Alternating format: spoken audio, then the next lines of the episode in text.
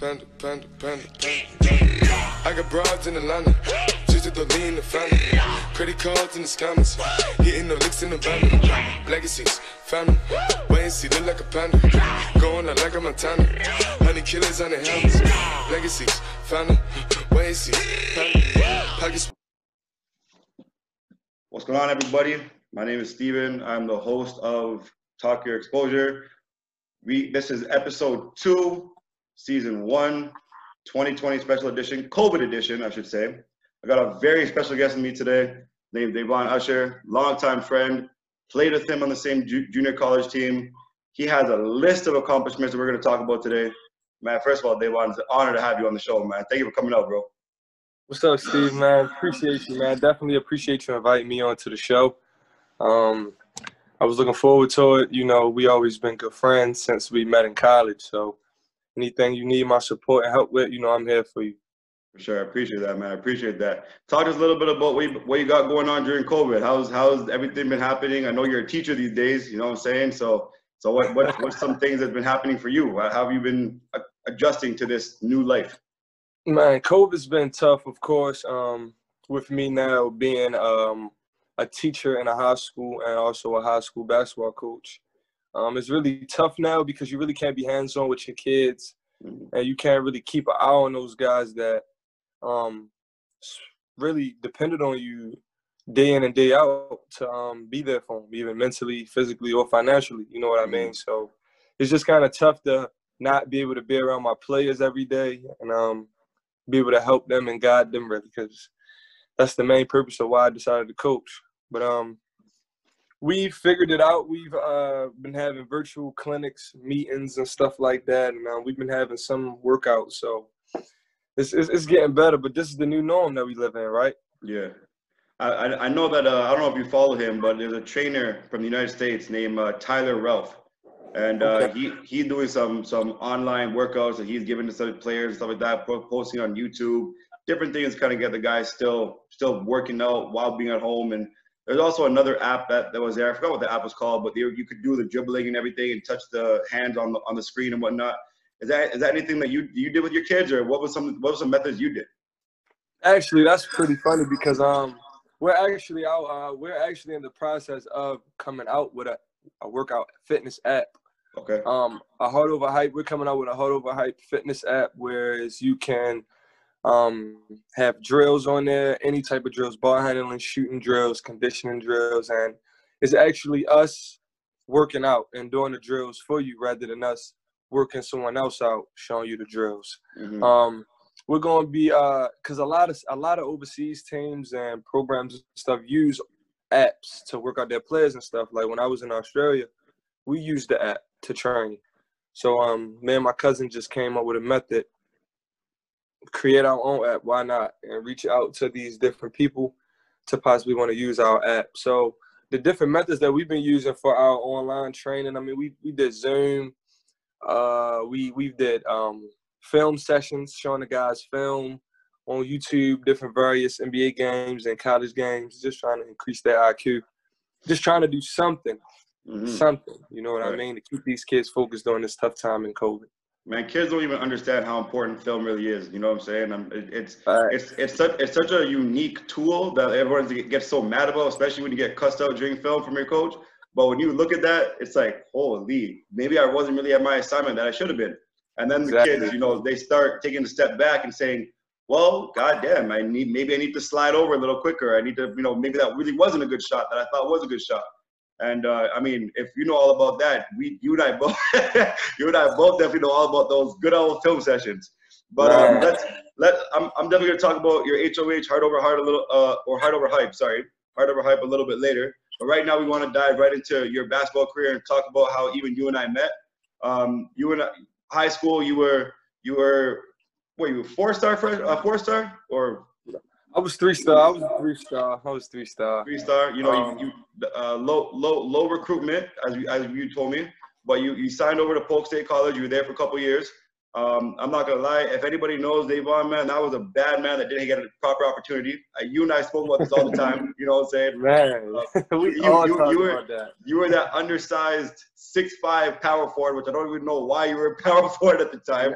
But in reality, though, but in reality, though, you actually kind of changed the game of, of how today is in a way, and you actually were one of those players that could adjust into today's game as well. You know, you see those those those big guys or whatever case is, and a lot of small ball now. So if you were playing today's game, you would definitely be playing maybe a power forward role. So my my thing to, to you, my question to you is, first of all, what was your experience like? You know, to get to Polk, and then and then what was your experience like when you were there? Man, getting a Polk was a eye-opening experience to say the least. Um, because coming out of high school, of course, I was a three-star, some people say four-star athlete, and I played on one of the top teams in Maryland with uh, Josh Selby, Will Barton, um, Roscoe Smith, who won a championship with, uh, at UConn with Kemba Walker. Um, we had two guys that went to Syracuse. We had a guy that went to Xavier, a guy that went to Maryland, a guy that went to Kansas, a guy that went to Memphis, and then we had uh, a guy that went to High Point. So on a team of ten, we had eight people that got Division One offers. I had got my first offer from Texas A&M Corpus Christi, and before the senior year of high school, I signed with them. I was just excited to just be able to go D1 Mhm. and I never knew anything about the NCAA clearinghouse or um, getting through that to go university. All I thought was if I graduate high school and a D1 school offered me, I can go there.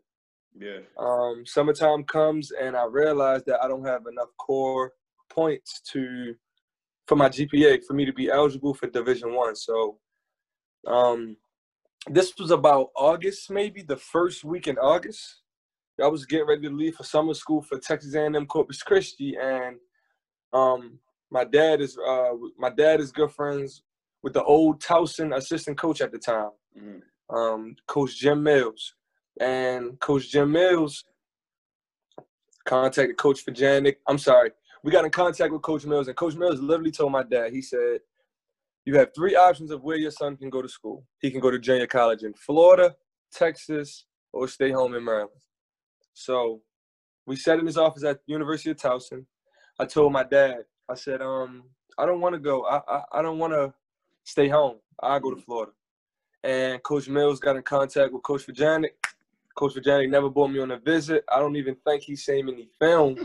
He just heard word of mouth from another Division One coach and was like, "Oh yeah, I'm gonna take this kid." So me going into the situation at Polk, I don't know what I'm walking into. I just expect like I have no I have no fucking idea, bro. Like I'm walking into junior college in Florida.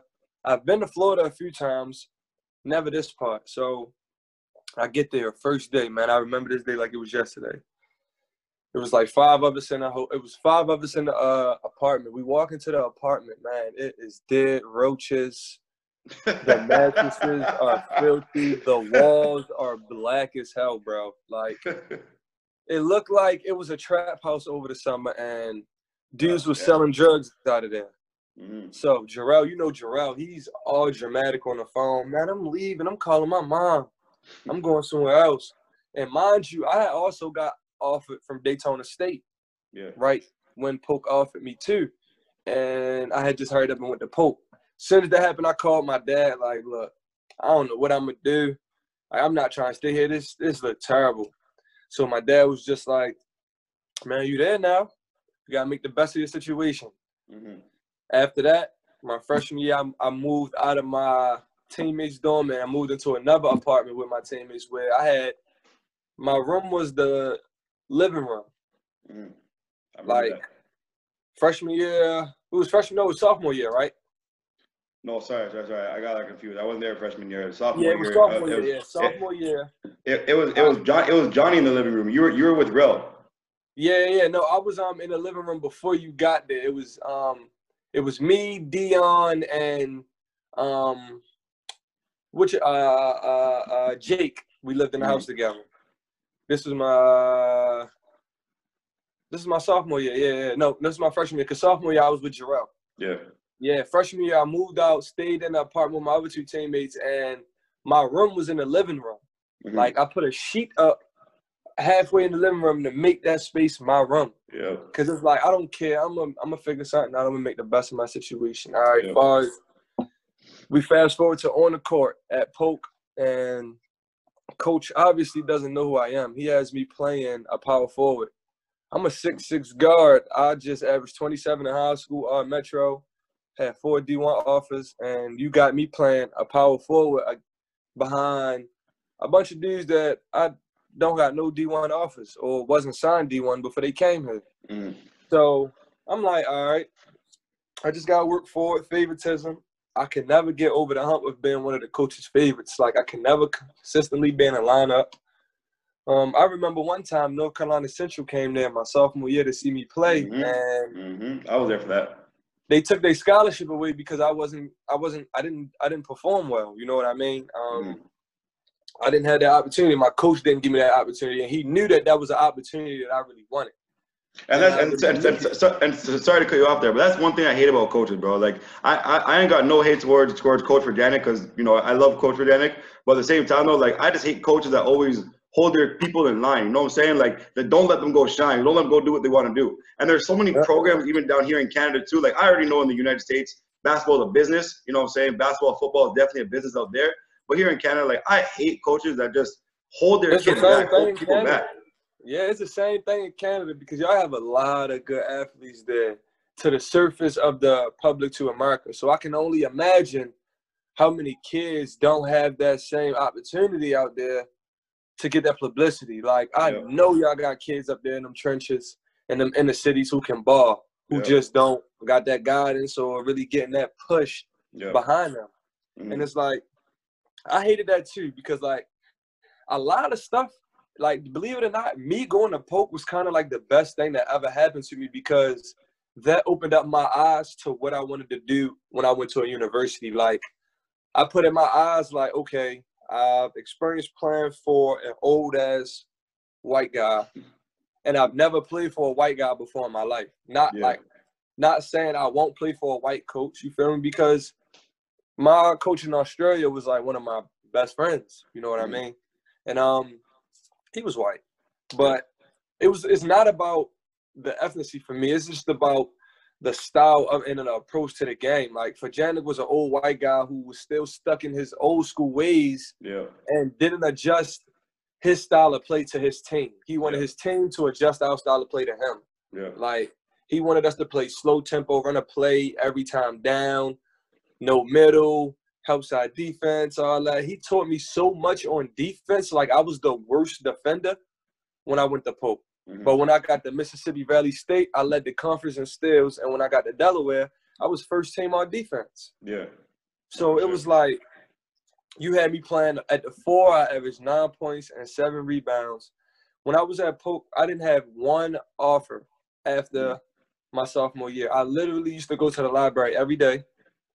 And you can witness this and sit in the library emailing coaches all day, calling schools, going to the gym. We working out ourselves. Like Yeah. just you you trying to you you trying to build up yourself so you can get time for the following year and coach see your work ethic and see you putting in work and hopefully give you an opportunity and I'm putting in work just hopefully I get an offer to D1 once I finish up here and graduate. For sure. Mississippi Valley State, I remember seeing Mississippi Valley State on TV and I was like, damn, they got 11 seniors on their team. But they was nice as hell. They was like 25 and 7. Mhm. And I was like, oh shit, that's an HBCU. I could play there. And they about to have all these players that uh, let me hit up the coach, see what they doing. Bro, hit up the coach. Coach ain't even offered me a scholarship. He was like, Yeah, you can come. Um, bip, bop, bop, whoop, whoop, whoop, de. all right. I straight, I commit, I'll come, I'll be there. I Mhm. posted on my Instagram, I committed to Mississippi Valley State, all that. Like, I put in my head that I was going D1. Mhm. And when I finally finished up school and did what I needed to do, I went there. And once I walked on a D1 campus, my whole mindset of approach with basketball changed. Like in junior college, I kind of like shied back and just did what needed to be done to be on the court, or like I didn't really put in as much work. Like I didn't work out as much. I didn't get as, as much repetition. Like don't get me wrong, in JUCO I feel like I worked out a lot. I just couldn't show that in the game.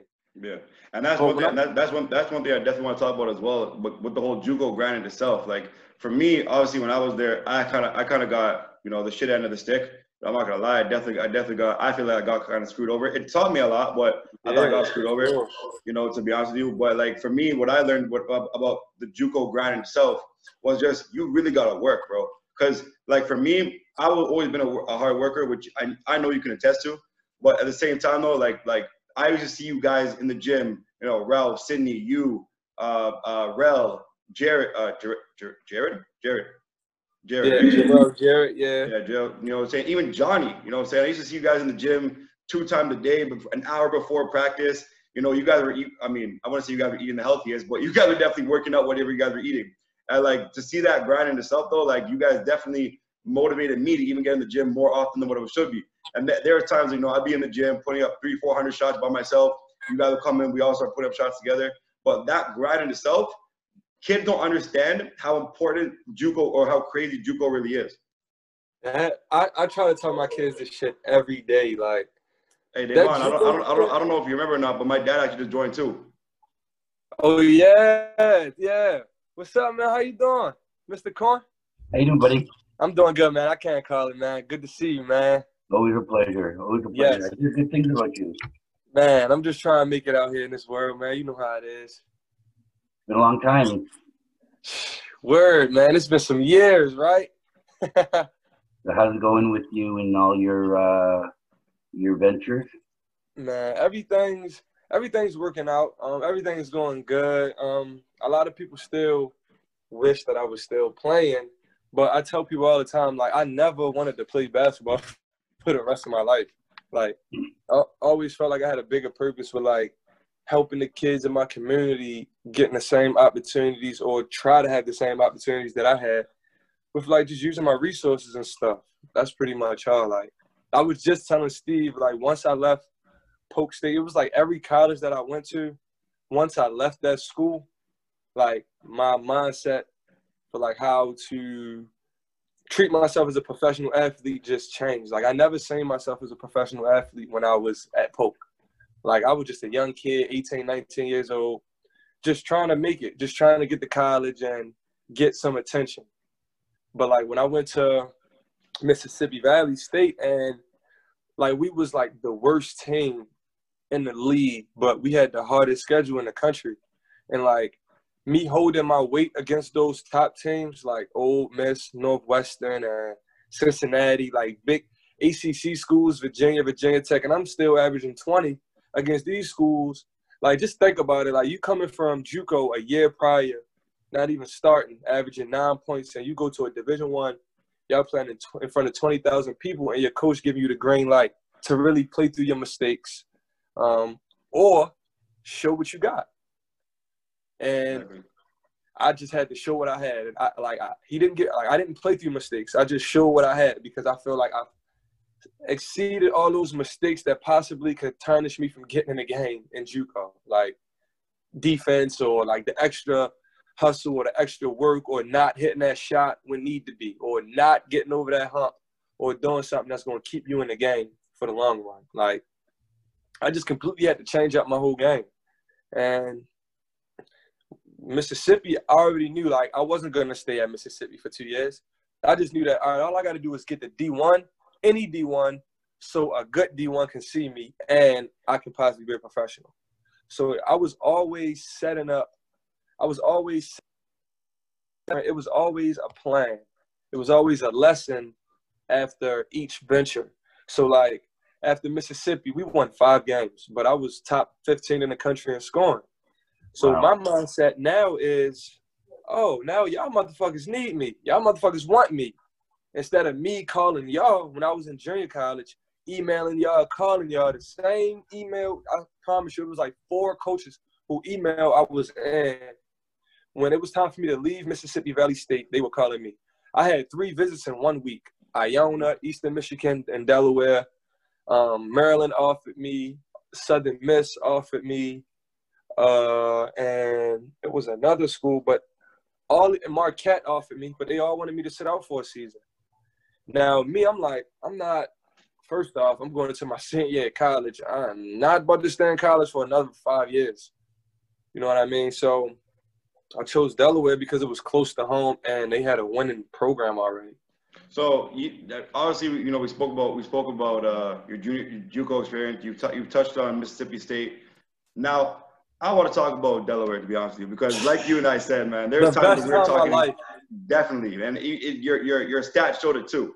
You know what I'm saying? You went from like you said in junior college, averaging nine a game. You went to Mississippi State Valley, averaged 18 a game. You went to Delaware, averaged 20 a game. You know, you shot the ball damn well. And I would always tell you, and and, and you can definitely attest to this. Like I used to always tell you, keep shooting the ball. Stop worrying about your damn coach tells you. Keep shooting the rock, bro. Because yo, people don't know this about you, but yo, you you could have shot 60% from the field mid range. That mid range jumper from the top of the key or the corner the corner of the key or corner of the the, the corner Yo, of the board. mid, that Man, mid-range. that was that was bro. butter 95 100% of the time, bro. I know, I know I said 60%, but I might even have to raise that up to about 95, 100. Every time you shot that, and like especially when you just caught it and turned and shot, that was you were not missing that. And I used to always go home. With, we used to always go home on the bus, and, and and I'll tell you, yo, why do you not shoot that much? Why do you not shoot that much? And you tell me, oh, for jamming team of the game, for, for jamming team of the game. And I'm and I'm looking at your stats when you're at Delaware, and I'm seeing I'm seeing 40 something percent from the field goals. I'm seeing 85, 90 percent for free throws. I'm seeing 30 something percent for three, and I'm like, yes, Like, yes, that's what it should have been. I would just I think I think at I think at um Polk like I told you like I kind of I didn't lack confidence, but we had so many alphas on the team, like so many people that was complaining so much about not being able to shoot, not getting no time. Me, I'm just there like uh, I'm not gonna complain. Whatever I need to do to stay on the court, I'm gonna do. Like if I gotta take fucking four or five charges a game just to stay on the court, I'm gonna do it. If coach say just shoot mid range, I'm gonna do it. Like and to be honest, my confidence wasn't as high once I got to Mississippi and Delaware with shooting a three because I actually changed my form Mhm. when I went to Mississippi. Like I noticed that how I was shooting my mid range in JUCO, I wasn't going to be an efficient three point shooter shooting like that. Mhm. So I had to completely change my forms for me to be able to get the ball up fast enough because I used to shoot the ball from below my waist when I was in JUCO. Like I used to bring the ball like I used to wind up and shoot it. And my trainer showed me this. He was like, "You never gonna fucking get your shot off against people who going to the NBA. You never gonna get your shot off against six six guards if you still shoot from your waist with a hand in your face." So I literally at Mississippi all summer when I was home or when I was in, I stayed in Florida for uh, summer. So I was down in Florida working out and like it just changed up my whole confidence because I could get the ball up faster. And like as the season progressed, I could see my game developing. And once my game started developing, my confidence just went sky high. Like Yep, you come yep. from just being the quietest guy on the damn team, even though everybody know you on the team, you can play and you got potential. It was like Perkins and Fajanic couldn't see that. Like, why didn't they see that potential in me and push me how they push Sydney and how they push Rob? I could have been at fucking Florida State. Mhm. You know what I mean? I could have been at an SEC, ACC school. Like, when I, my whole two years in college playing against any Big East, SEC, or ACC school, I averaged more than 15 points a game. Right. Like, so it was like I just wasn't like I didn't have the pieces around me at Mississippi, but I was in a perfect situation. Like my coach let me do literally whatever the fuck I wanted. Like I was having games where I shoot the ball 20 times, 25 times, but on the back end, I'm still playing defense and I'm still averaging 25, averaging getting 40 points and stuff like that. But I don't like losing. I hate mm. losing. So let's talk about Delaware. This is how I got to Delaware. So Delaware wasn't recruiting me. They wasn't recruiting me in JUCO. They wasn't recruiting me at Mississippi Valley State. They didn't know who the hell I was. Mhm. My friend uh, played at Delaware. He was a senior, going into a senior year in me, and he said that I was transferring. He literally texted me and said, "Bro, you want to come to my school?" He said, "Bro, you trying to come to my school?" And I'm like, uh, "This ain't no like JUCO or no NAIA." Like, how you just gonna ask me, am I gonna come to school? So I was like, yeah, yeah, I'm trying to come. What's up? So he's like, all right, I'm about to have my coach call you. So the assistant coach called me and we talked briefly. And um, literally, as soon as he asked me that I want to come to a school, I jumped on Delaware's site, looked at their roster, looked at their players and stuff, just to make sure that I wasn't coming into a situation where I could possibly take somebody's spot or have to be battling for a spot as a proven senior already. Like, no, I'm not going to say a proven senior because I didn't prove anything. I didn't win no championships, anything. I just had personal accolades, which don't don't matter when you're trying to win. Yeah. So, coach talked to me, brought me and my family up on a visit. I was already signed to Eastern Michigan at this time. I remember that. Like I signed to Eastern Michigan two days prior to this. Mhm. So I was like, um, I was like, uh, I got on the campus and we was in a restaurant and I seen on the menu it was like Monte Ross buffalo wings. My coach had his own chicken wings in the damn restaurant. I thought that was so cool, so cool. I was like, oh yeah, I'm coming here. I, I want to come here. I think I'm gonna come here. So I asked him, I asked Coach Ross, I was like, uh, so what we gonna do about Eastern Michigan? Because I already signed there. He was like, don't worry, we'll take care of it. So come to find out, all the fucking schools I visited, Iona Eastern Michigan, all them shits was illegal visits because my appeal for playing right away and to transfer and play right away wasn't approved yet through the NCAA. And the, So only reason why you're- Delaware- and the only reason why you're, you're able to play at Delaware is because you were you were um, it's in the same state as you, right? No, only reason why I was able to play at Delaware right away is because my coach and them followed the proper rules and recruiting me. I thought they wasn't recruiting me. They was Oh. recruiting me. They just never contacted me. Mm, They had Okay, they had got me. They had wrote a letter to the NCAA saying why I was transferring to a school back home because I was having my my oldest daughter. mhm. Feel me? So we used that so I can play right away. So, man, coach changed this whole style of offense solely for me. Like Mhm. prior to then, they was playing three guards, two bigs. They could never get over that hump. They was averaging maybe 74 to 70 points a game, somewhere in between that. I'm sorry, not no. I'm sorry. It was in between 58 and 64 points a game. Like slow pace, slow pace. And my coach turned it up, and we averaged like 80 something points a game. I know we was top 20 in the country in scoring. We had three people that averaged 20, um, four people that ended up playing professionally. And it was just like how they ran the program and like how we worked out, how I ate, stuff like that. Like once I went to D1, like I didn't, I wasn't eating fried foods like that. I wasn't eating carry out like how I was when I was in JUCO. You know what I mean? Like Yeah. I was eating the proper way. We had a, a real trainer with a workout plan rather than us going to the weight room and we got damn Terrell trying to work us out and have us do stuff like this man works in the office. Why is he working us out in the weight room? That that's how I hurt my back. Messing around in JUCO. I ruptured my disc. Um, I had a herniated disc. You know what I mean? So it's like Delaware just opened up so many opportunities for me, and then with us going to the NCAA program and just me having that that year that I had and breaking records, like having the most points scored in a single season in Delaware history, having the most points scored in a back-to-back game in Delaware history, like it's just, I, it was just like unbelievable how many achievements and stuff that I did in so fast of a time. And the funny thing is, Delaware is in the same conference as University of Towson, Mhm. where their former assistant coach helped me start my college career. Because after JUCO, I wanted to go to Towson. Yeah. I was like, I'm going to Towson. After JUCO, Coach Mills sent me here. So as soon as I leave here, he gonna give me a scholarship. It, it, it- it's only right. Mhm. And he had went overseas to coach.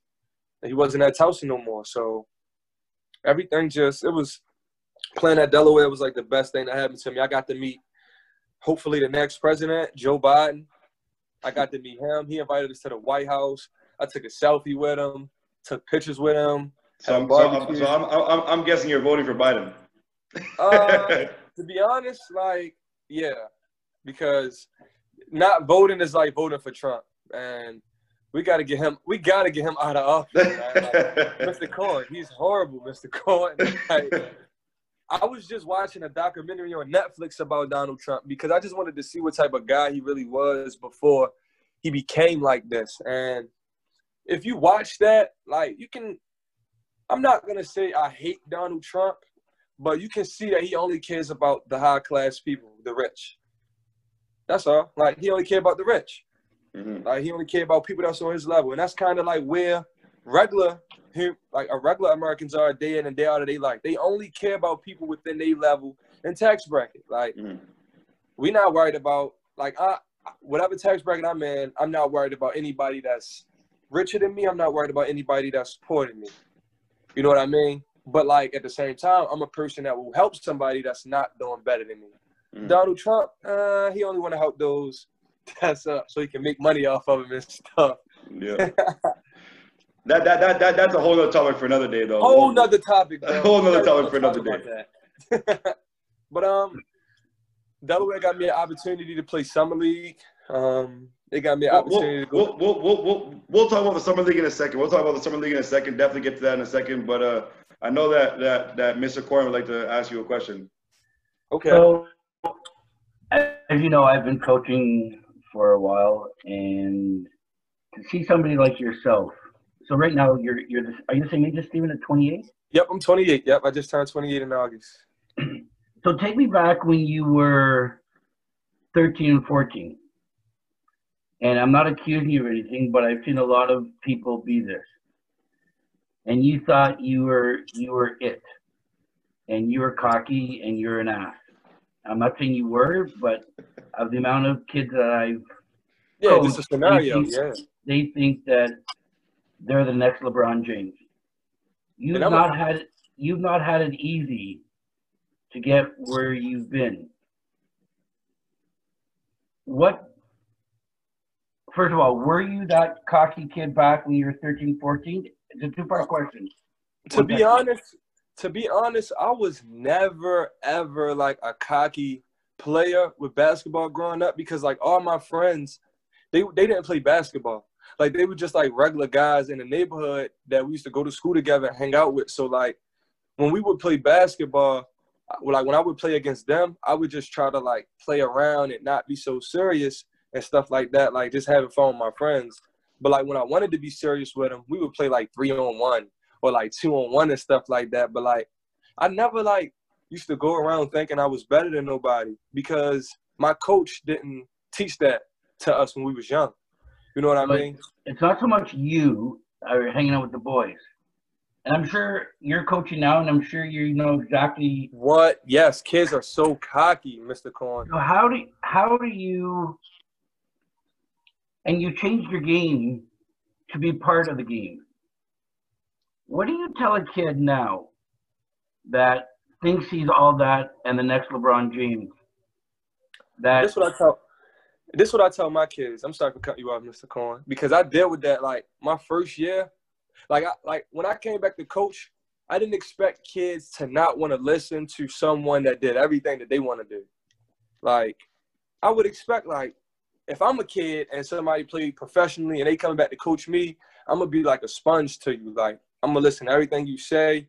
Like not necessarily let you cuss me out and disrespect me, but I'm gonna listen to everything you say because I want to be the best basketball player, best person I can. I see your life went amazing in playing basketball, coming from where we come from. So I'm gonna try to do the same thing. So it's like for the it, it, I deal with two different aspects. I deal with a, the kid who think he hot stuff, who thinks he's the next LeBron James, and then I deal with the kid who just flat out just doesn't even have an idea of what's going on in the real world. Those kids like that, I just like if you're trying to be cocky and stuff like that, I, I kind of tell you like, I mean, you like, do you got any D1 offers? This is the first question I ask them. Like, you 13, 14, whatever age you are, I, you got any D1 offers?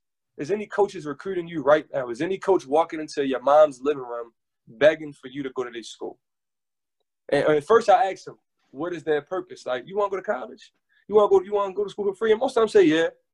And I say, so you think if a coach come in here right now and walk in here and see you talking back to your coach or you acting that way, they gonna give you a scholarship? And then sometimes they sit back and they think about it. Like I make them think rather than just shit on them. Like I can easily shit on them and be like, bro, like you're trash. You're never going like you're not that good. You need to get your attitude together. Bip bop bop. I literally say, like, if you want to impress a college coach, like you ain't gotta impress me. I've I done did everything you want to do. So I'm not trying to live my life through you. So I really don't get mad at kids who want to be cocky. I just don't deal with them, or I deal with them accordingly. Like you're not gonna play for me if you think you're the next LeBron James, because I'd rather take a kid that don't know how to throw a rock in the ocean, but he'll be at practice on time. He'll listen. He'll get the team crunk, have everybody laughing, stuff like that. My first year, I had a fat kid on my team. He was a senior. He had tried out for the basketball team all four years and three years and kept getting cut. And I wanted to know why he kept getting cut. Like I was like, there's no way this kid is getting cut because he's fat. Like, there's no fucking way. Like this kid, attitude, personality, 4.0 GPA, like, why he getting cut? So I put him on my team. He was about to quit a few times from running sprints, didn't quit. I'm like, I, I, I do more background on him. He he suffered with depression and anxiety.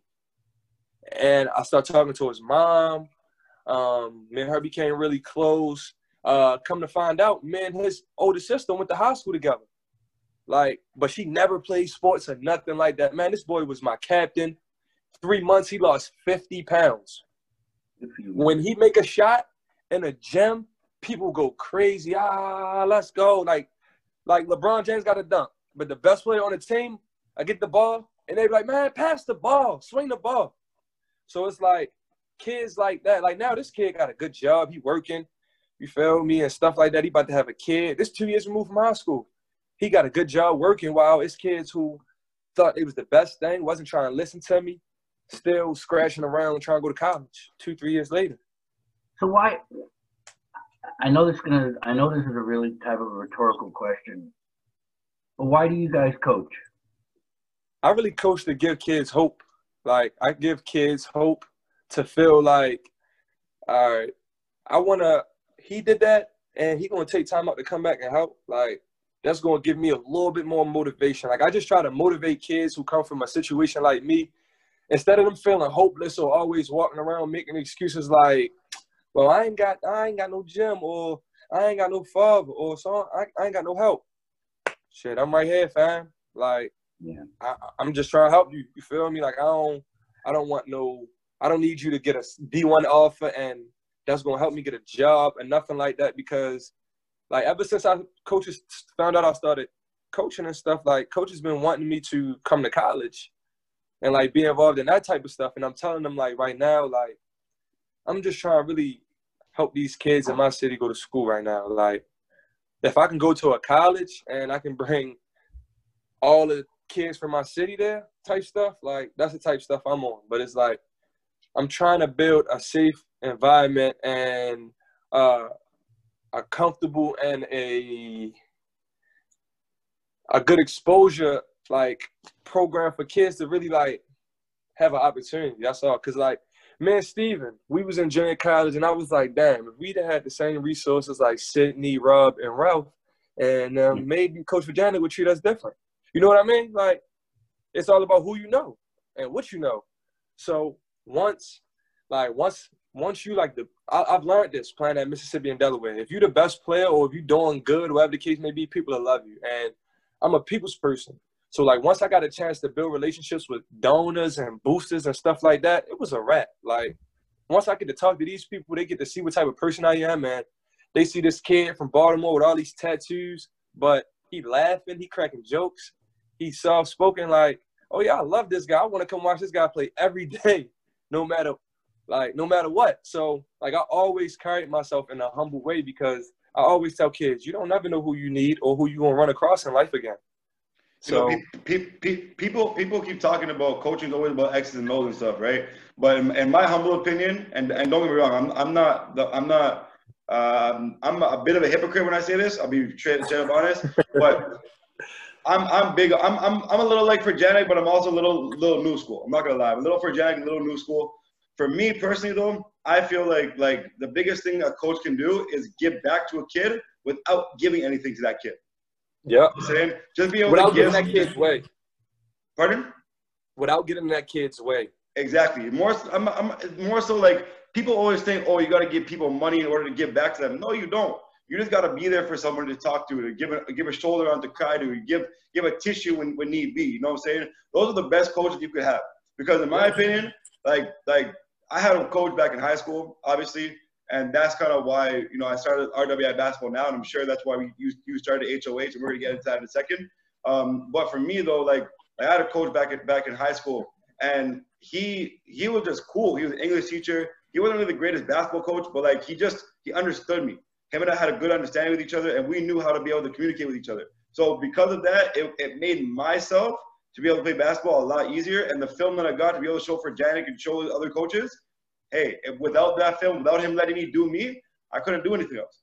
You know what I'm saying? So so with that being said, like like first of all, I'm I'm proud of you for for starting Heart Over Hype because you and I both know the type of journey you even have for yourself, and we already, already talked about it a little bit. Um, I still want to get into a little bit more of your basketball stuff, but for right now, since you're already on this topic, let's talk about HOH and let's talk about you know what got you to this point because I feel like these kids need to hear this because you. people don't, I, I, I, said this already, but people really don't understand the shit you went through when, when, when you were in JUCO, bro, and the Yo. shit you even getting to JUCO. So Man, that's, kind of, that's kind of why, like, like I always kind of lean towards you to kind of, you know, you you when you got in there, yeah, we were the same age, but you had a year under your belt. So I would always kind of talk to you and say, yo, what am I doing wrong? You know, what what is what's happening to me? What's going on with me? You always give me the kind of great advice, and, and that's kind of why you know I really consider you as a brother. You know, I'm saying still do to this day. Oh, so so talk to us a little bit about you know what why you started HOH, why you started Heart Over Hype, and that's a great name to even start for a program you know built by you. Man, so basically, me and my cousin came up with this when I was overseas because my cousin he played basketball and he went to college in Canada. Actually, his name Alvin Parker. Um, you went to Lakehead. Yeah, yeah. You you know Alvin Parker? No, no, no. But uh, you asked me about it back when, when I was with you. Yeah, yeah, yeah, yeah. So that's my blood cousin, and um, he come from the same type of tough situations that I came from and stuff like that. Like our dads grew up together. Um, and like we just always been tight. And when he was overseas and I was overseas, we came back home and we did a summer camp mm-hmm. at Digital Harbor. Basically, like my old house, we just gave back, did a camp. Um, and then the following summer, I wasn't home. I had signed to go to Australia. This was my first year in Australia. And he had did the summer camp, but he said, cuz of, man, we got some kids that parents don't have nowhere to send them to play, and they want me to start a little team so they can play with us, like so I can coach them. Mm. So I'm like, you ain't trying to come back overseas? He was like, man, he was like, I don't know, cuz of like I just think this, like this can be something. So three years ago, we started HOH. I was still in Australia. Uh, we had two teams. We had a little high school team and we had like a little kids team. I think it's probably like sixth graders or something like that. Sixth graders. Mm-hmm. All right, fast forward three years later, we have shit, 11 teams. Mm-hmm. We have girls teams, boys teams. We got a whole training program. We got an app. We got a podcast. We have um, basketball apparel. Um, and it's just like on the rise. Like, and it's just like, I never seen it blowing up like this. Like, mm-hmm. I seen like, cause all my friends back here in the city got their own AU team. Like Will Barton, he got Team Thrill. They sponsored by Under Armour. That's like the top AU program in the city where all the top kids go at. And we also have my old AU team, Team Melo, of course, sponsored by Melo and Nike. That's the uh, other team that like everybody go to, but no other professional athlete in the city has like tried to start a basketball team or start an AAU program or really kicking back money to an AAU program or really just being there, starting it. So we started it. Like we got fourth grade boys and girls, fifth grade boys and girls. We got sixth grade boys and girls, seventh grade boys, Damn. eighth grade boys, ninth grade boys, and that team we started with with the sixth graders uh, that's like our elite ninth grade team now. Mm. Like those kids is like on a different level. like so it's like we building that program, but it's like tough because you still we don't have a sponsor like Adidas, Nike, Under Armour, and stuff like that. Like yeah. we still building up to that because it takes time and it just take you got to keep using your resources and stuff like that. Like I I love it, but my passion is really to I think I want to be a junior college head coach, like helping kids who don't who who who got their grades in junior college but ain't actually got the looks get them a second opportunity to go to a bigger school, or guys that messed up at a big school, get them a second chance to go back. You know what I mean? Like last chance, giving somebody a last chance is like basically what I live by because I've had so many opportunities in life that I didn't mess up. Like I didn't need four chances, three chances to get it right. Like Mm. just give me one or two chances and like that's all I know because chances don't come around that much. Not at all. So like when they come around, like JUCO was my second chance. Like that wasn't my first chance. Like JUCO was my second chance, and it was like, if I don't go D1 after this, I'm not gonna play basketball. Low Like- key, low, low key, JUCO might have been your only chance. Yeah, it was. It was my only chance because if I'd went back home, I wouldn't have got a regular job at 18, 19 years old. Yeah. You know what I mean? So, you like people don't understand. Like, it's just it's a grind. Like, and I appreciate my grind because I've played professionally for four years. I've played longer than anybody on that team has Mhm. professionally. I've did better in D1 at my next school than anybody that was on those Polk teams did. But I've never like compare myself to my friends or nothing like that. It's just like I just kept going, had a different path and stuff. Like Yeah. I didn't get caught up in the JUCO politics. Like I don't know. I'm just, I just, I'm just lucky. there- I got lucky. Sorry to interrupt you, but isn't there? isn't it all about politics though? Yes, it is really. Like it's not about. It's not about anymore the talent. It's about the politics. So, how do you prepare? And Steven, for you too, how do you guys prepare your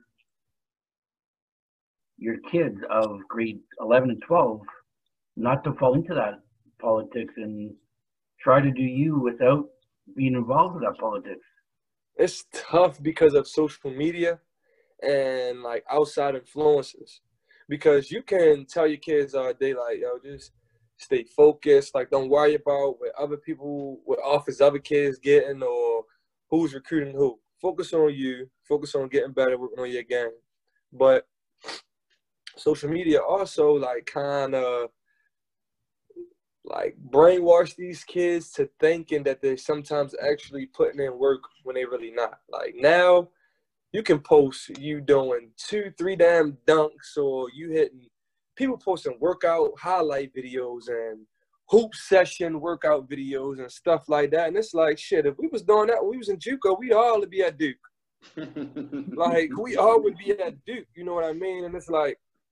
I, I never really get caught up in the social media frenzy. I try to tell my like I coach the Saints. I coach class of 2021, and it's because I'm the most relatable. You know what I mean? Like I'm the youngest, probably youngest coach out our because we hire older guys within our AU program to coach our kids and stuff. So like I'm the one with probably the most experience with these seniors, these high school, like these high school kids can relate to me. Mhm. So it's like I try to tell them like, sure they like, you never know who watching.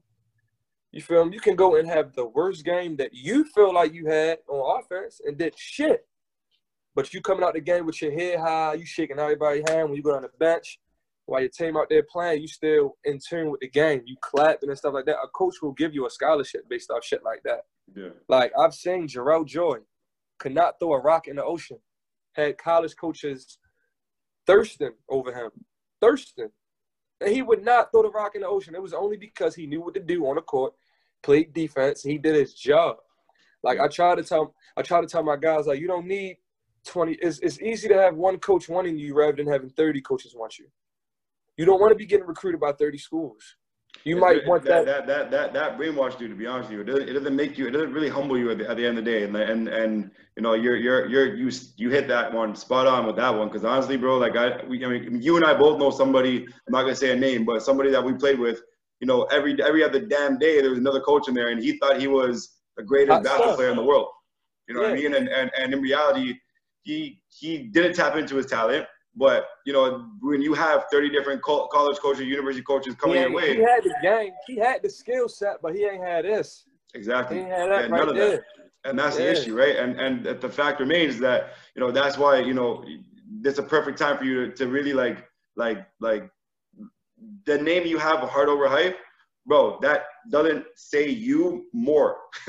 You know, because you didn't you Yeah. you were never that guy that really had all the hype. You know what I'm saying? Like you said in, Oh. the, beginning, in the beginning of this of this interview, you were in the the the the whatever the the library, whatever it was called at the time, and you were in there doing your homework for yourself because shoot, nobody really cared about you. You know what I mean? Nobody cared about you, and that's that's a sad reality of that is that nobody cared, and and it didn't really matter how many times you're you know even some of your teammates didn't even care, and that was that was you know you talk about your teammates to be relatable about that. It's kind of just like damn, I I did it. You know what I'm saying? I did it, and now I'm trying to help you guys out get get this done. So Yeah. like when I heard about your AU program, I'm not gonna lie to you, bro. I I I'm not really, you know, I'm not saying I was gonna cry or whatever, but I was I was emotional. I was emotional because because to be honest with you, My like dog. like like I know how much work you put into yourself and how much work you put into to your craft and how much work you put into even get to you know the next level of basketball and stuff. And one thing that like I always talk to my kids about as well, I didn't have the same luxury that you did to go play Division One. I. played D two. I was lucky enough to play to play, go play D two and whatnot, but I didn't have that luxury to go play D one. So I tell my kids all the time, I say, you guys have no idea who I used to play with. And that's the that, that, that they don't understand.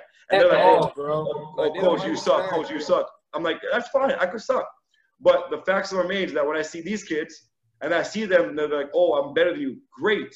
Yes, I want you to be better than me. I don't want you to be where I'm at. I want you to be better than the guys I played with. They forget that one ingredient that you had though, because it's a lot of people who would have folded in a situation like that you was in with us. Like, mm. come on now, you the only white kid from Canada coming to a predominantly black team. All black people from the hood, Charleston, South Carolina, Philly, New York, mm. Baltimore. You coming from Canada. You feel me? So like that already shows a different type of heart, a different type of determination, a different a different type of grit. Because I went to Mississippi Valley, I went to Mississippi Valley State. We had a white boy from Wisconsin, Milwaukee. His name was Nate Bryant. Nate could hoop, but Nate was scary as fuck. Terrified. I would not. Well, I didn't want to. I would never go to the bar with Nate. Never. Like you would think Nate was scared to eat in the damn cafeteria.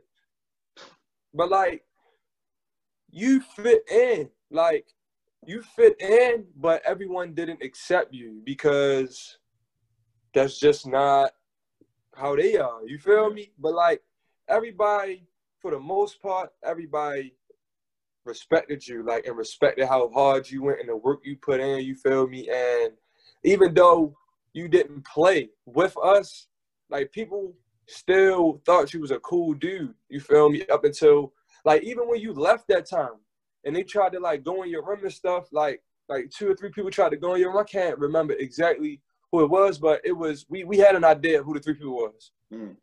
And I'm like, yo, chill. Like y'all, y'all, nah. My, y'all ain't ready to touch my man's stuff. Like, so what that he been gone for a couple weeks? You feel me? I don't wouldn't want nobody to touch your stuff. Mm.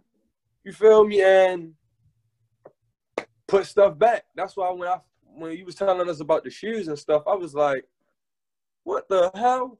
Like that still bothers me. Like I still think about stuff like that to this day because it's like that JUCO, like that JUCO grind. Like I be telling people, like when you were in a bad time in your life, like you find out who your real friends are, Mhm. and you find out who really there for you, who really genuinely care about you and stuff like that. And I feel like JUCO was a tough time for all of us.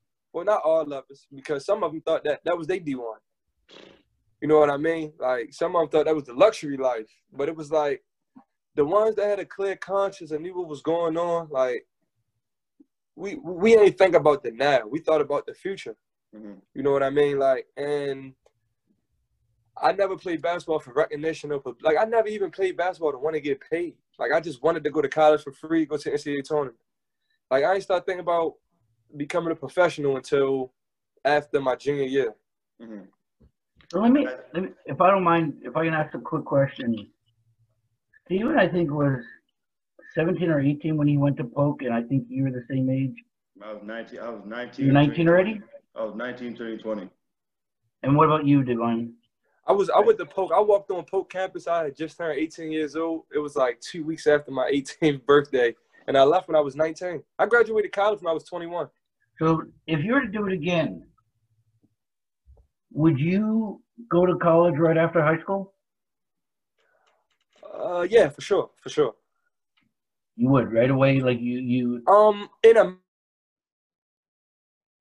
America, like the rules are different. Like you can get paid when you go to college there, right? In Canada? But it wasn't. It wasn't so much. It wasn't so much. The question's not so much to get paid. The question's more of if you had another year of maturity behind you. Oh, oh, okay. Right, would your okay, game, right. would your, would your game have been different? I think, I think if I was academically eligible and went to a D1 right away, I wouldn't have a problem with redshirt in my first year. Depends on what school I was at because I don't think physically I was ready.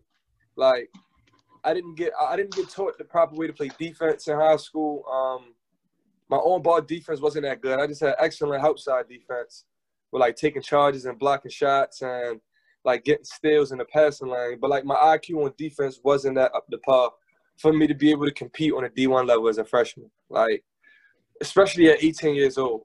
But I don't like um if like I said, if I was academically eligible, I would have went to uh possibly a prep school because that was an option too. But I, I, I didn't go to a prep school because if I went to a prep school, stay for a year, my GPA still wouldn't have been high enough for me to go D1. So the plan for my parents and the coach was instead of wasting that year, you can go straight to junior college and get your degree. That that'll be good. You feel me? And you can go to a university that way. And the only way for me to go D1 was if I graduated JUCO. So I kind of wanted that pressure. So th- But- let, let, let, let's talk about now, you know, you know, you uh you went JUCO, sorry, you were you, let's go from the beginning. Three star, three star three or four star athlete out of Maryland. You went to uh you went to junior college in Polk State. You went to Mississippi Mississippi Valley, Mississippi State Valley, Mississippi Valley, one of those. And then he went Mississippi to Valley State. Just say MVSU. That's all. There you go, Mississippi Valley State. Then he went to Delaware your senior year, and after that, you became a pro pro athlete. You know, one thing one thing that, that was really cool for me to see was, you know, you posted a picture um, a while back ago. You were you were being coached in the summer league. You were, you, you, try, you were playing with the Golden State Warriors. You know what I mean? And and and you were coached by Steve Kerr. And you know, for me, when I saw that, I was like, "This lucky mother," you know what I'm saying? But like, to be able, like you said earlier, you were taking you were taking in probably so much knowledge from him, and, and I know sometimes, excuse me, but sometimes the the NBA guys are on the bench. So you know, just talk to us a little bit about this two part question. Talk a little bit about about that, and then also talk about your journey of just how the NBA journey itself. I saw you try out for Utah Jazz. I saw you try out for Philly. I think it was Philly. And I also Yeah. saw you try for uh, for Golden State as well. So, so talk, to talk to us about that whole process of, of, of you know getting to there and, and, and the politics, but not necessarily politics, just the process and what you learned. So like basically starting out with that whole like becoming a pro, um, it- it's a lot that comes into it rather than just calling yourself a pro. Mhm. Because it be guys that call themselves a pro and don't have an agent, don't play overseas, and it's just like, how can you classify yourself as a professional? Because if I'm a professional banker, I'm have an financial advisor. You know what I mean? So um, it was like for me, it was so many agents trying to get me to come with them, and like, I like Facebook agents hitting you up from other countries. You thinking they frauds, you thinking they scammers and shit. So it's like, it was a dude that hit me up. It's funny. I, it's I, it was a dude that hit me up. So George Hill's agent Mhm. was my agent my rookie year, and um, Okay. fresh out of college, as soon as the season was over, he was like, "DS, you got offer right now in French in France, Pro B. That's the second league in France for sixty thousand. That's Yeah. six thousand a month." So I was like, "All right, I'll take it." he was like, he was like, he was like, I don't think it's a good idea to sign so early. Not, he was like, even before we do draft process. So I was like, well, I mean, I know I ain't really gonna get drafted for real. Like, I ain't see my name on no draft boards. I'm just being realistic. Like, I know my best option is overseas. So he was like, uh, Ush, you got some, you got some teams that's inquiring about you. You got about five or six teams that's inquiring about you. So I'm like, damn, for real. So he was like, I'm gonna set the workouts on and stuff. I had first one was Washington with the Wizards. Um, they play fast pace, so it was pretty much like a transitional workout, four on four, four court, three on three, four court. Who who who who was the coach at that time? It wasn't, it wasn't Scott Brooks. Who, who was the coach at that time? Uh, it was right before Scott Brooks. Um, I fucking can't remember. old white guy, right? I didn't want to get drafted to the Wizards anyway, so I, I wasn't really trying to get in tune with their front office. I was just really talking to Sam Cassell because he was from Baltimore. Mm. Sam was on their staff at the time. This was before he went to LA, and um, it was Washington. After I left Washington, I went to Utah. Yep. Worked out in Utah, but I have asthma, so the altitude up there kind of fucked with my chest. Yeah. And I didn't know that until I seen one of these team doctors, and they was. T- I was like, "Why is it like I've been fucking working out all summer? Why is it like I'm tired as fuck? Like it's 30 minutes in the workout. Why am I fucking so tired?" And then I asked one of the. I asked like, I was working out. Kyle Anderson was my partner, and I was like, "Yo, is you?" I was like, "Yo, is it me, yo, or is this like it's hard as shit to breathe in here?" And he was like, "Oh yeah, it's the altitude, bro," because he played at UCLA. So he was like, yeah, it's the, the mountains and shit. And I was like, oh, all right, I ain't trying to come out here. But like, I remember uh, Utah workout was super easy. Um, Philly workout was so unorganized. That shit was like five on five. That's it. Then they were still in the process of like renovating a gym and all that type of shit. So it was like, and it was ass. Then I went to Denver. So I didn't, I didn't even want to. Uh, Denver is my favorite team since I was a kid. Mhm. So I did not want to miss that workout. But at the same time, it was two days before the draft. So it's like, if y'all motherfuckers not drafting me, what do y'all want me to come work out for? yeah. So it was me and KJ McDaniel. So apparently they probably wanted to draft KJ, just wanted to see how he competed with somebody, whatever the case may be. And um, it was cool. They didn't even fucking draft KJ. Um, and I didn't even work out for the Warriors. So the draft on, I'm at Denny's with my family, just eating, chilling, not even cause of cause of the draft. Like it's not a draft party and nothing like that. Mhm. We just all out vibing and shit. Draft over. Literally 30 minutes after the draft, my agent called me like, "Yeah, Golden State want to invite you to summer league," and I'm like, "What? Golden State?" I was like, "How they know about me though? Like, I ain't need to work out for them." Mhm. Type shit. He was like, "Well, yeah, they want you to come up for summer league." Flew me right to Vegas and met Steve Kerr, um, Justin Holiday, Harrison Barnes. Uh, Draymond was there, but I I- wasn't really like I'm not like a uh I'm not like a groupie when it comes to like meeting professional athletes or celebrities and stuff. Yeah. So I ain't about to force a conversation with you. Like if we don't if you don't say nothing to me, I'm not gonna say nothing to you. Or if we're not in the same type of conversation, I'm just not gonna go out my way to try to like say what's up or nothing like that. Sure. So um Festus Ezeli was on our team and stuff like that. Um and it was fun, but it was political. Um because coach like already knew who was gonna play, all that based off of a piece of paper. And like the more I would dip, because I asked a lot of questions. My first year, I used to ask a lot of questions. Like I used to ask the fucking trainer question, assistant coach, because we had Alvin Gentry, we had Luke Walton running out stretch in the summer Yeah. league. Luke Walton running out stretch, bro. That's and I'm dope. like, at this time, I'm like, why is Bill Russell's son like? I mean, why is Bill Walton's son here? Like, like, it's all about who you know. Like, bro, you only here because you played for the Lakers. You plugged in with the Lakers. You know what I mean? You from the West Coast side, and you plugged in through your dad. Like, I'm sitting here thinking, like, what does this man know about coaching? Like, it, ha- it hasn't met my eye.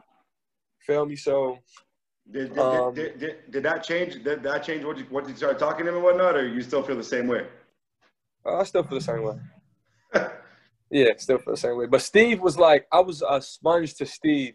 Like I used to ask Steve a plethora of questions, and um, he was real nice and kind, and like he would tell us stories about different stories in the NBA, and that was his first year coaching too.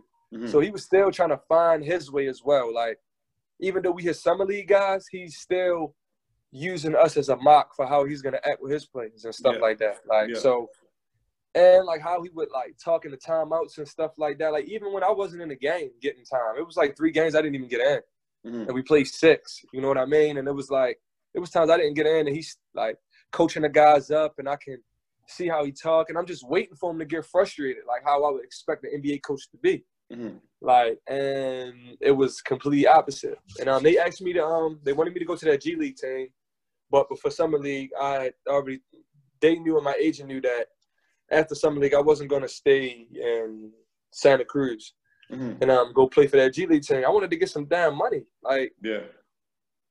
I went to Italy. You feel me? And that's when my career took off. And that's when you went to um, what is it? What is it? You went to play Rosetto. overseas. You went to go play overseas Yeah, at that went- point. Yeah, I was in Italy. Then I left Italy, went to Iceland. Um, after Iceland, I went to Hungary and I got injured. And um, after Hungary, I was out for seven weeks, and that's when I went to the G League. That's really what I, what I wanted to do anyway. Mhm. Um, I just wanted to go to the G League after I got like a year under my belt overseas. Mhm. And that's when I noticed, like, yeah, this shit's super political. Like, I was with the Boston Celtics G League team. Mind you, that team was already top in the league. Mhm. They were already nice, and they already had massive rookies: R.J. Hunter, Terry Rozier, Jordan Yeah. Mickey, Yeah. Yeah. yeah, Malcolm yeah, yeah. Malcolm Miller. Malcolm Miller was on the team. Malcolm Miller is from Maryland, and he won a championship. Malcolm Malcolm Miller's on the Raptors right now. Yeah, I know. He, you know he's from Hey, Maryland. he, he he he won a ship by the way. Put some respect on the Raptors. hey, hey, Malcolm is that drill. Malcolm is the real deal. Like Yes, he go, he go who? he's the real deal. He was on my team in the G League, destroying people. Like to You the play, point you, where you, you, I you play with you you play with a lot of guys actually in the G League. I was actually about to ask you that too. You play with uh, Siakam's brother. You play with James Siakam. You play with uh, uh, who else you play? You, you play with uh, uh, what was it Lonnie Wood? No, not Lonnie Wood. Uh, Wood. Uh, he's on Detroit right now.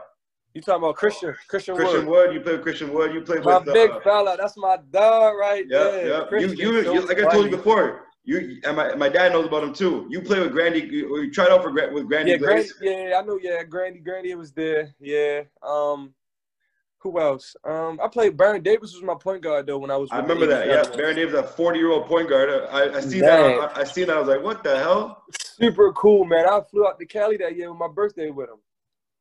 I remember that.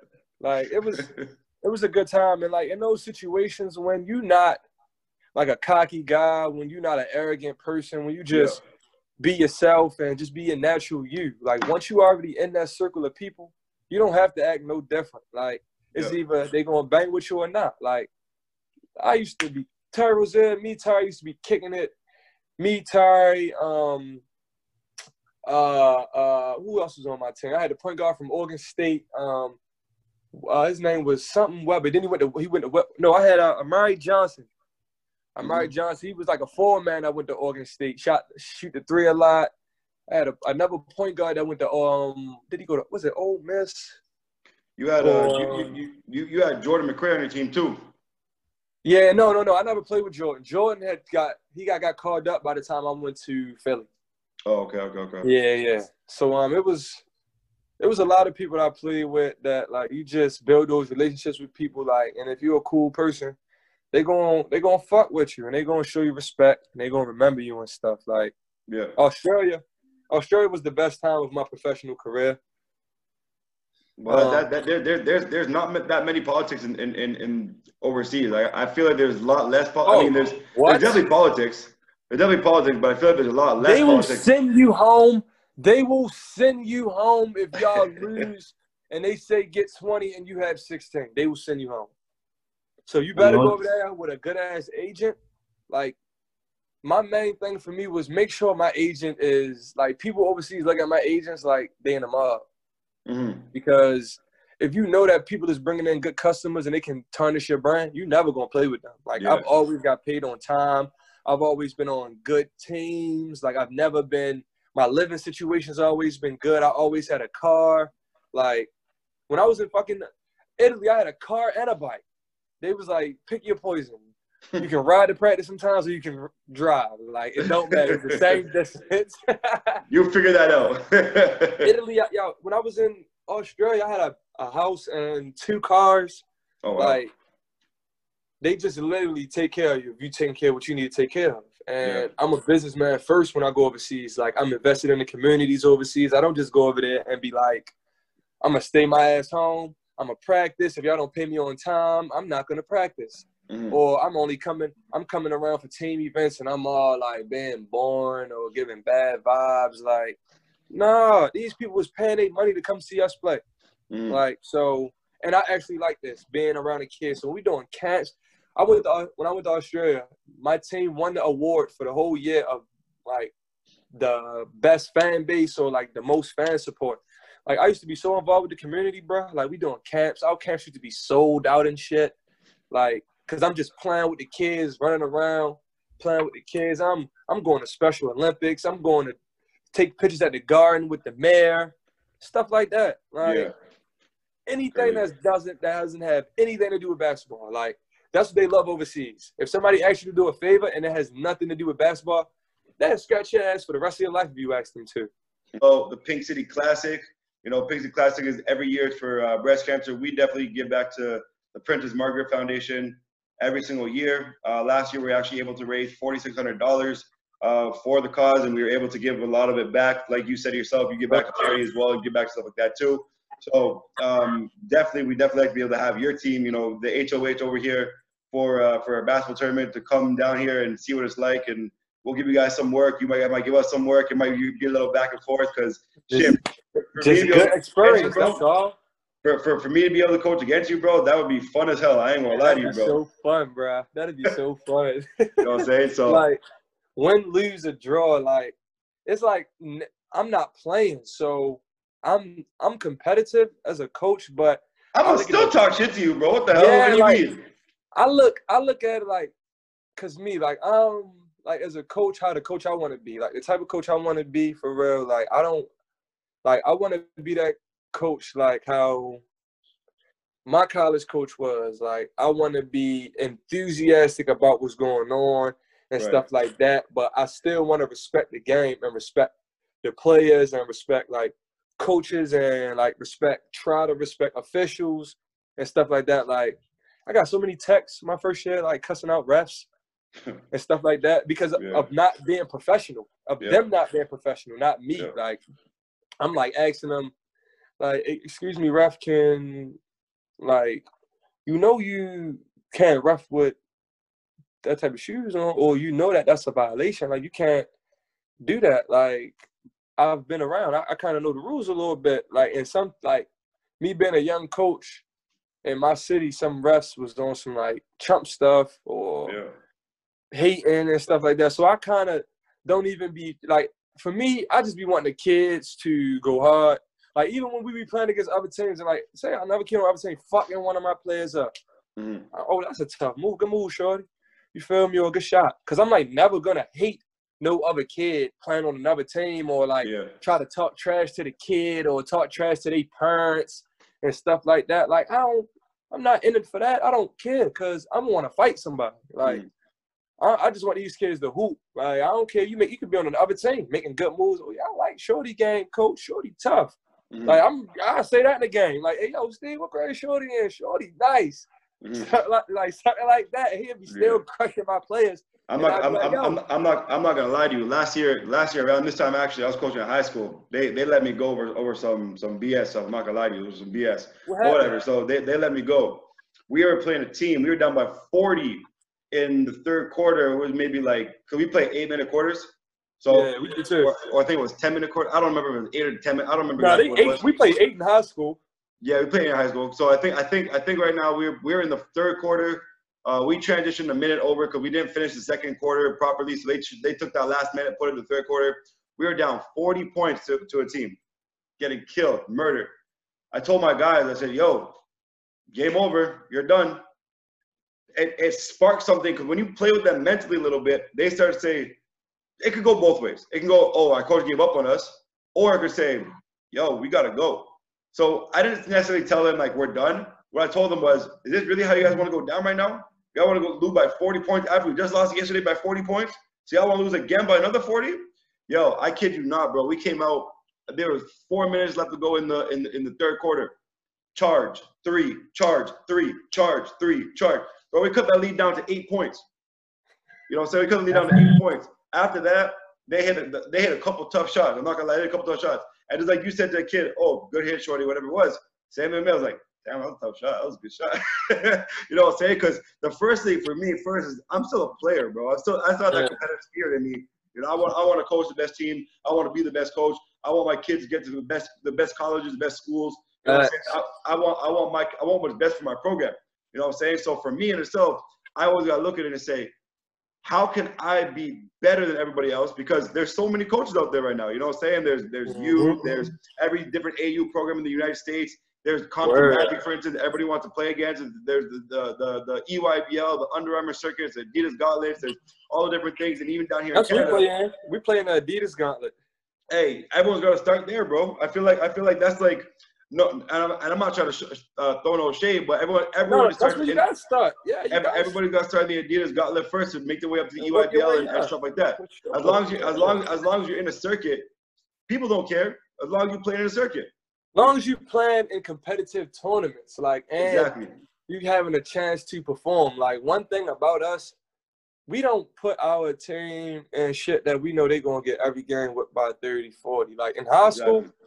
We don't got a choice. You feel me? It's just a couple high schools that's just way better than the rest. Like Poly. Exactly. Poly got fuck. They just had a kid on their team that's going to Marquette. Another kid on their team that's going that got offered by Ole Miss. They got uh top five sophomore in the country, six six left hand point guard on their damn team. That- Like that's they got college players on their team already. Like when we played them, they beat us by. it's tough to tell your guys. All right, guys. So uh, we're gonna go out today, and uh, we're gonna work. No, it ain't. off. No, it ain't. No, No, no, no, no. What, what, what, what, what I'm saying is more so like, like you, you could. I mean, as a coach, I always tell my guys, I don't care who we're playing against. If we're playing against LeBron, Kobe, I mean, rest in peace, Kobe, but LeBron, Kobe, Melo, Dwyane Wade, and Chris Bosh, I'm still saying we're gonna win this game.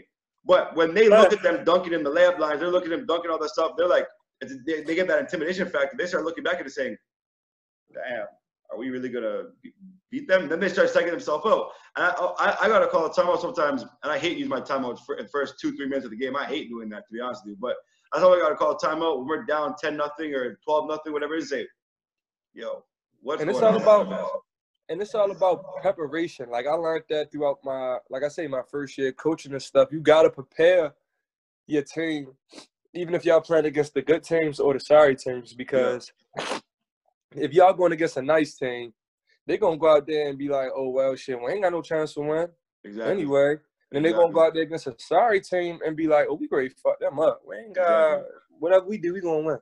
So it's like you get like you gotta have some type of structure and some type of game plan throughout each game. Like for me, I made game plans so that my players could I could keep it simple. Y'all know what tasks we need to complete for this game. Mhm. Rebound, box out, limit our turnovers. For stuff sure. like that. for sure, for sure, You for feel sure. me? And at the end of the first quarter, we can be down fucking 40 to 0. But Mm-hmm. I'm not gonna be like y'all out there playing like some shit. Y'all playing soft. Maybe in my earlier days, I would say that. I'm gonna say, all right, listen, these are the three keys right here that I stated before the game. These are the three keys to win. Are we playing? Are we defending? No. Are we rebounding? No. We giving up too many second chance shots. Are we defending? No. We fouling too much. Are we hitting that extra man for the open shot? No. We forcing it. So everything that goes into getting an ass whipping Yeah. goes into the game plan Yeah. because that's why teams in the NCAA tournament, you be the 16 seed beating the motherfucking number one seed. Exactly. The game plan. Them players ain't better than y'all one by one.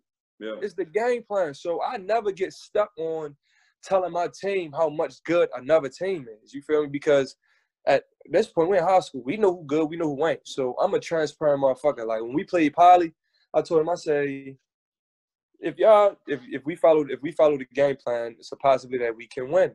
Mhm. You gotta follow the game plan and you gotta do a little bit more. But if y'all go out there not following the game plan, intimidate, they're gonna whip y'all ass. Yeah. And it's nothing I can fact. do for you. That's a fact. My team played hard. They tried to execute, but we just couldn't get over that hump. But I mean, we still ended up losing by 30, but I wasn't disappointed in my team. And that's Because- the thing, and, and, and, that's, and that's the thing too that that you know people need to understand as well is if your team gives 110 percent, I don't care if we lose by 100. To be honest with you, Mhm. like it's it's when it's when you it's when you start watching people walk in the paint, make easy layups, not get out But and like, defend, let's not be real though, Steve. Let's be real, bro. When a team ever given 100%, it's either they winning or they gonna lose a close game. Like, exactly. ain't nobody giving 100% and they getting fucked up by 20, 25, bro. Yeah, they, Like- but but So, I mean, I mean, I mean there, there, there, there have been games where, where I've been in and like, yo, this team is this, this team is better. There is better all the way around. They're, they're better. they're ten deep, You know what I'm saying? I'm, I'm my team might be like three to four deep. you know what I mean? Like especially our, my first year I started coaching, we were not that good. They're just all around better. They're taller. They're more skilled. They're Yeah. more athletic. They're just they just knew how to play the game of basketball. Just ain't So- ready. Yeah. Exactly. So, but if you give it 100, if you give it 110 percent the way I know you guys give 110 percent, and we lose by 50, 60, 70 points, all right, I'll take that loss. yeah. But it's when we, lose- we lose Your by 60, part. 70 points, and we're not that we're not 60, 70 points worse than them, and we're only giving 50, 60 percent.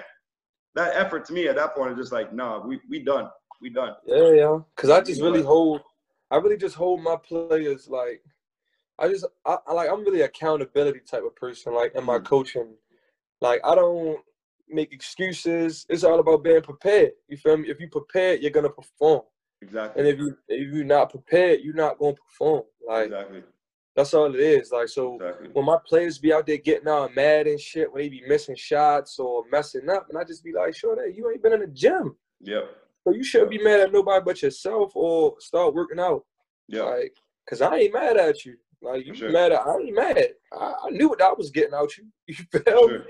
For sure. So for it's sure. like once you really make their ass think and observe, it's either they gonna eat or they gonna get eaten. You feel me? So one one last thing that we're to talk about, and then and then I'm gonna let you go. You're now a father. You're now a father, man. You're father of two, correct?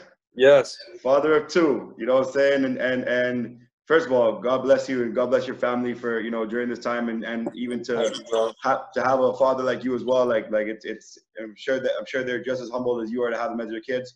You know what I'm saying? But um, just talk to me a little bit about you know just being a father in general and the difficulties that you've experienced. Because you have two daughters, right? Yep. Sure. you know what I'm saying? The difficulty to having two girls. So Man, it's to be honest, like it's it's it's it's, it's more relaxing kind of at an early age than having boys. Um, at an early age because at an early age, boys is off the chain. yeah, I heard, but like just having kids. Um, I had my first daughter when I was a senior at University of Delaware, and I was watching her be born on Facetime because I was in Charleston, South Carolina, during a conference game. So it was just like being a parent, just like my life. I just feel like got better once I Mm. had kids because when you having your down days, or when you upset or you frustrated, you going through shit, your kids right there to just give you that happiness, give you that unconditional love that everybody desire. You know what I Mhm. mean? Men and females. So it was like having a relationship with my kids and actually spending time with them. And that's why I stopped playing overseas so early because I always said like I'm gonna play overseas until my daughter say come home. yeah, So as when my daughter say it's time to come home or whatever, I will put all this stuff down and focus on that.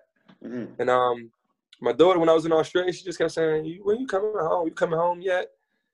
And she was like, she was three.